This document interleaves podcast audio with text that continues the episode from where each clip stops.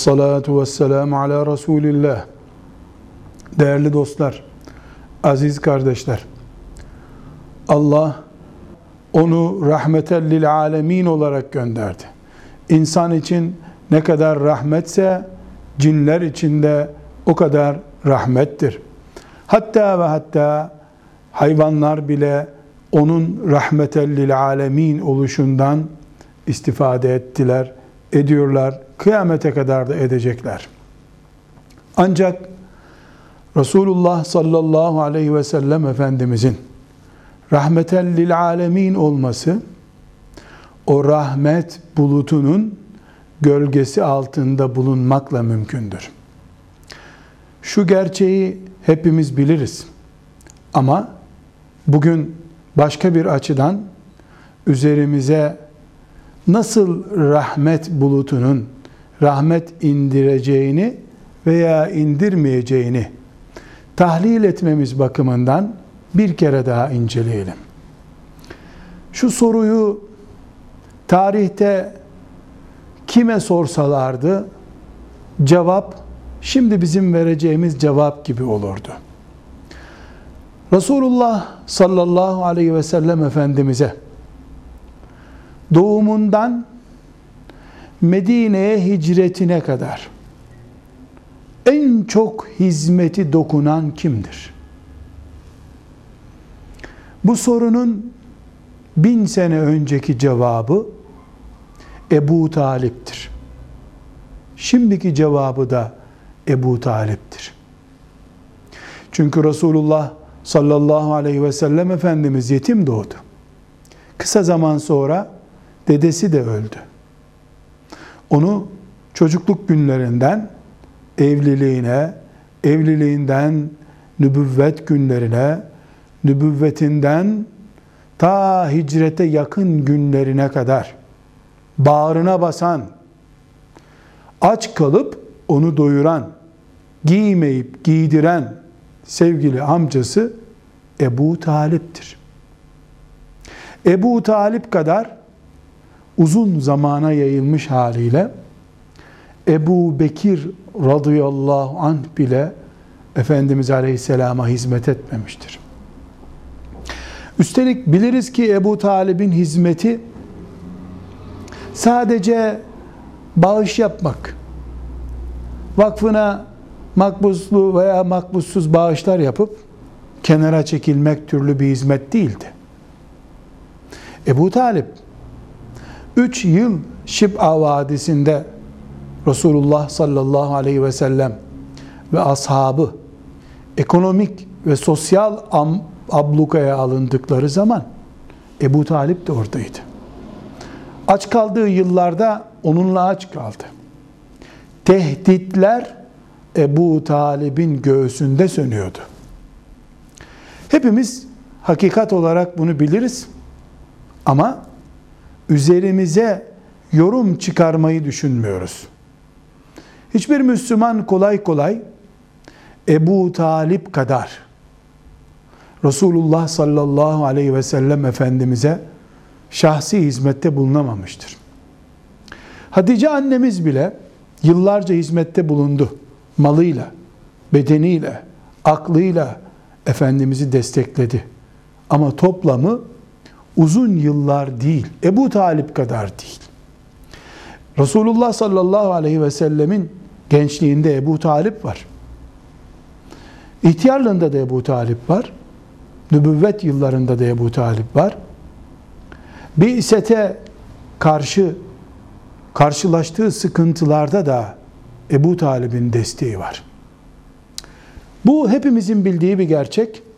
Binlerce, on binlerce sene geçtikten sonra da tarih değişmeyeceğine göre Resulullah'a en uzun yıl kim hizmet etmiştir sorusunun tek cevabı Ebu Talip'tir. İkinci bir soruyu soralım. Ebu Talip şimdi nerede? Yine cevap kesin. Cehennemde. Peki Ebu Talip hizmetini para karşılığında mı yapmıştı? Ebu Talip hizmeti karşılığında bir menfaat mi kolluyordu? Veya en sonunda yaptığı hizmetlere hıyanet ederek Resulullah sallallahu aleyhi ve sellemi müşriklere mi sattı? Hayır. Ebu Talip öleceği gün bile canım yeğenim diyerek öldü. O günde müşrikler Ebu Talib'i sıkıştırdılar. Son gününde bile şu Muhammed'den desteğini çek diyorlardı. Ebu Talip o günde Muhammed'in yanında oldu. Ama yeğeni Muhammed'in yanında oldu. Resulullah Muhammed'in yanında değildi. Bunun Türkçesi ne? Ebu Talip Muhammed Aleyhisselam'ın yeğen olmasından dolayı yanındaydı. Nübüvvetine imanı yoktu. O nübüvvetine iman etmeyişinin gerekçesi de aslında putlar değildi. Bizim putumuz senin ilahından değerli dememişti son gününde. Son günündeki cevabı neydi? Amca bir kelime, bir la ilahe illallah desen de kurtulsan, gerisine de ben sana şefaat etsem dediğinde Resulullah sallallahu aleyhi ve sellem Efendimiz cevabı ne oldu Ebu Talib'in? Mekkeli kadınlar Ebu Talip ölümden korktu da Muhammed'e iman etti derler dedi. Ebu Talib'in derdi putlar da değildi. Toplum baskısından sıyrılamadı. Ne derleri aşamadı. Ebu Talip en büyük hizmetin sahibi oldu. En büyük azap olan cehennemde ebedi kalacak. Eh cehennemde kafirler arasında farklı bir yerde olur olmaz ama cehennemde kalacak. Aziz dostlar, değerli kardeşler, düşünen insan için Kur'an'a iman etmiş, tefekkürü ve akıl etmeyi emreden kitaba iman etmiş insanlar için Ebu Talip güneş kadar büyük ve açık dersler ihtiva eder. Kutlu veya kutsuz herhangi bir hafta Resulullah'ın ümmetinden beklediği değildir. Resulullah sallallahu aleyhi ve sellem Efendimiz için filan hakarete karşılık filan mitingi yapmak da değildir yegane beklediği şey. O mitingleri tek başına Ebu Talip yaptı. Hem ne mitingler yaptı. Bütün Mekke, bütün Araplar, müşrikler boğmak istedikleri bir zamanda Ebu Talip tek başına bu boğmayı engelledi. Ordusu yoktu. Arkasında destek olan herhangi bir ülke yoktu. Necaşi yoktu. E tarih ortada, siret ortada. Ebu Talip bir kişiydi. Çocukları vardı. 300 tane de çocuğu yoktu. En destek veren çocuğu Ali 10 yaşında bir çocuktu. 15 yaşında bir delikanlıydı. 25 yaşındaydı. Hep destek olsa ne olacaktı? Ali'ye gerek bırakmayacak şekilde zaten Ebu Bekirler vardı. Destek vardı. Ama Ebu Talip 39 tane 45 tane Müslümanın göremediğini tek başına gördü. Ama buna rağmen Allah'tan karşılığını bulamadı. Çünkü Resulullah sallallahu aleyhi ve sellem Efendimiz kalabalık olun, peşimden kalabalık gelin demedi. Sabah namazını camide kılın. İndirdiğim Kur'an'la amel edin dedi. Resulullah'ı sevmek onun için tören yapmak değildir. Bizim vazifemiz her şeyden önce Resulullah sallallahu aleyhi ve sellem Efendimizin adına kitaplar dağıtmak değildir. Onun unutulmaya yüz tutmuş bir sünnetini canlandırmaktır. Onun sünnetini yaşamak, Kur'an'ını gür hale getirmektir. Müslümanlar çocuklarını iyi ve zeki oldukları zaman kolejlere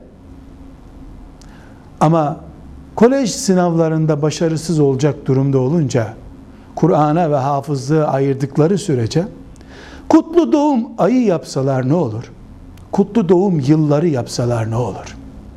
Kur'an hala cenaze kitabı iken hala sakal bırakmak ayıp addedilirken hala sabah namazında camilerde bir saf bile dolmazken hala Müslümanlar Resulullah dendiğinde sallallahu aleyhi ve sellem demeyi beceremiyorlarsa hala sünnete uyup uyumama konusunda hala farzları halledemedik biz gibi basit bir mazeret ileri sürülüyorsa bu haftaların değeri ne Allah katında?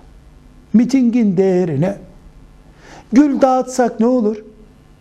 Bir gül değil, insan başına bir dönüm gül bahçesi bağışlasak ne olur? Bir defa Esselamu Aleyküm demek bir mümine Resulullah'ın bir sünnetini ihya etmektir. Aleyhissalatu vesselam. Efendimiz sallallahu aleyhi ve sellem sokaklarda insanlara gül dağıtın demedi. Arap Yarımadası'nda gül diye bir bitki mi var ki gül Resulullah'ı sembolize ediyor. Ama tanıdığınıza, tanımadığınıza selam verin dedi. Esselamu aleyküm demeye utanan birisinin, iyi günler diyerek konuşmaya başlayan birisinin, peygamberin doğum haftası diye gül dağıtmasının anlamı nedir? Kim kimi aldatıyor? Allah böyle şeylere muhtaç mı? Peygamberi aleyhissalatu vesselam böyle şeylere muhtaç mı? Gerçeği söylemek acı olabilir. Ama hakikat, gerçek, gerekliyse bütün acılığına rağmen onu yutmak zorundayız.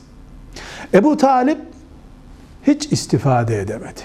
En büyük hizmeti yaptı. Tarih yazdı. Tek başına tarih yazdı. Ama işe yaramadı. Çünkü işe yarayan imandır. Salih amellerdir. Şu hale bakar mısınız?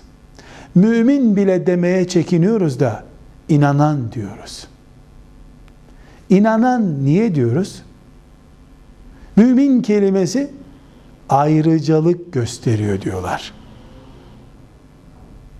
Resulullah'ın ümmetinden olup aleyhissalatü vesselam ayrıcalı olmak kıyamet günü geçer akçe ise dünyada neden biz müminlikle iftihar etmeyelim? Bir futbol takımını tutan o takımın o yıl şampiyon olacağına inanıyor deniyor. O zaman o da inananlardan. Resulullah'ın Hatemül Enbiya olduğuna inanan da inananlardan.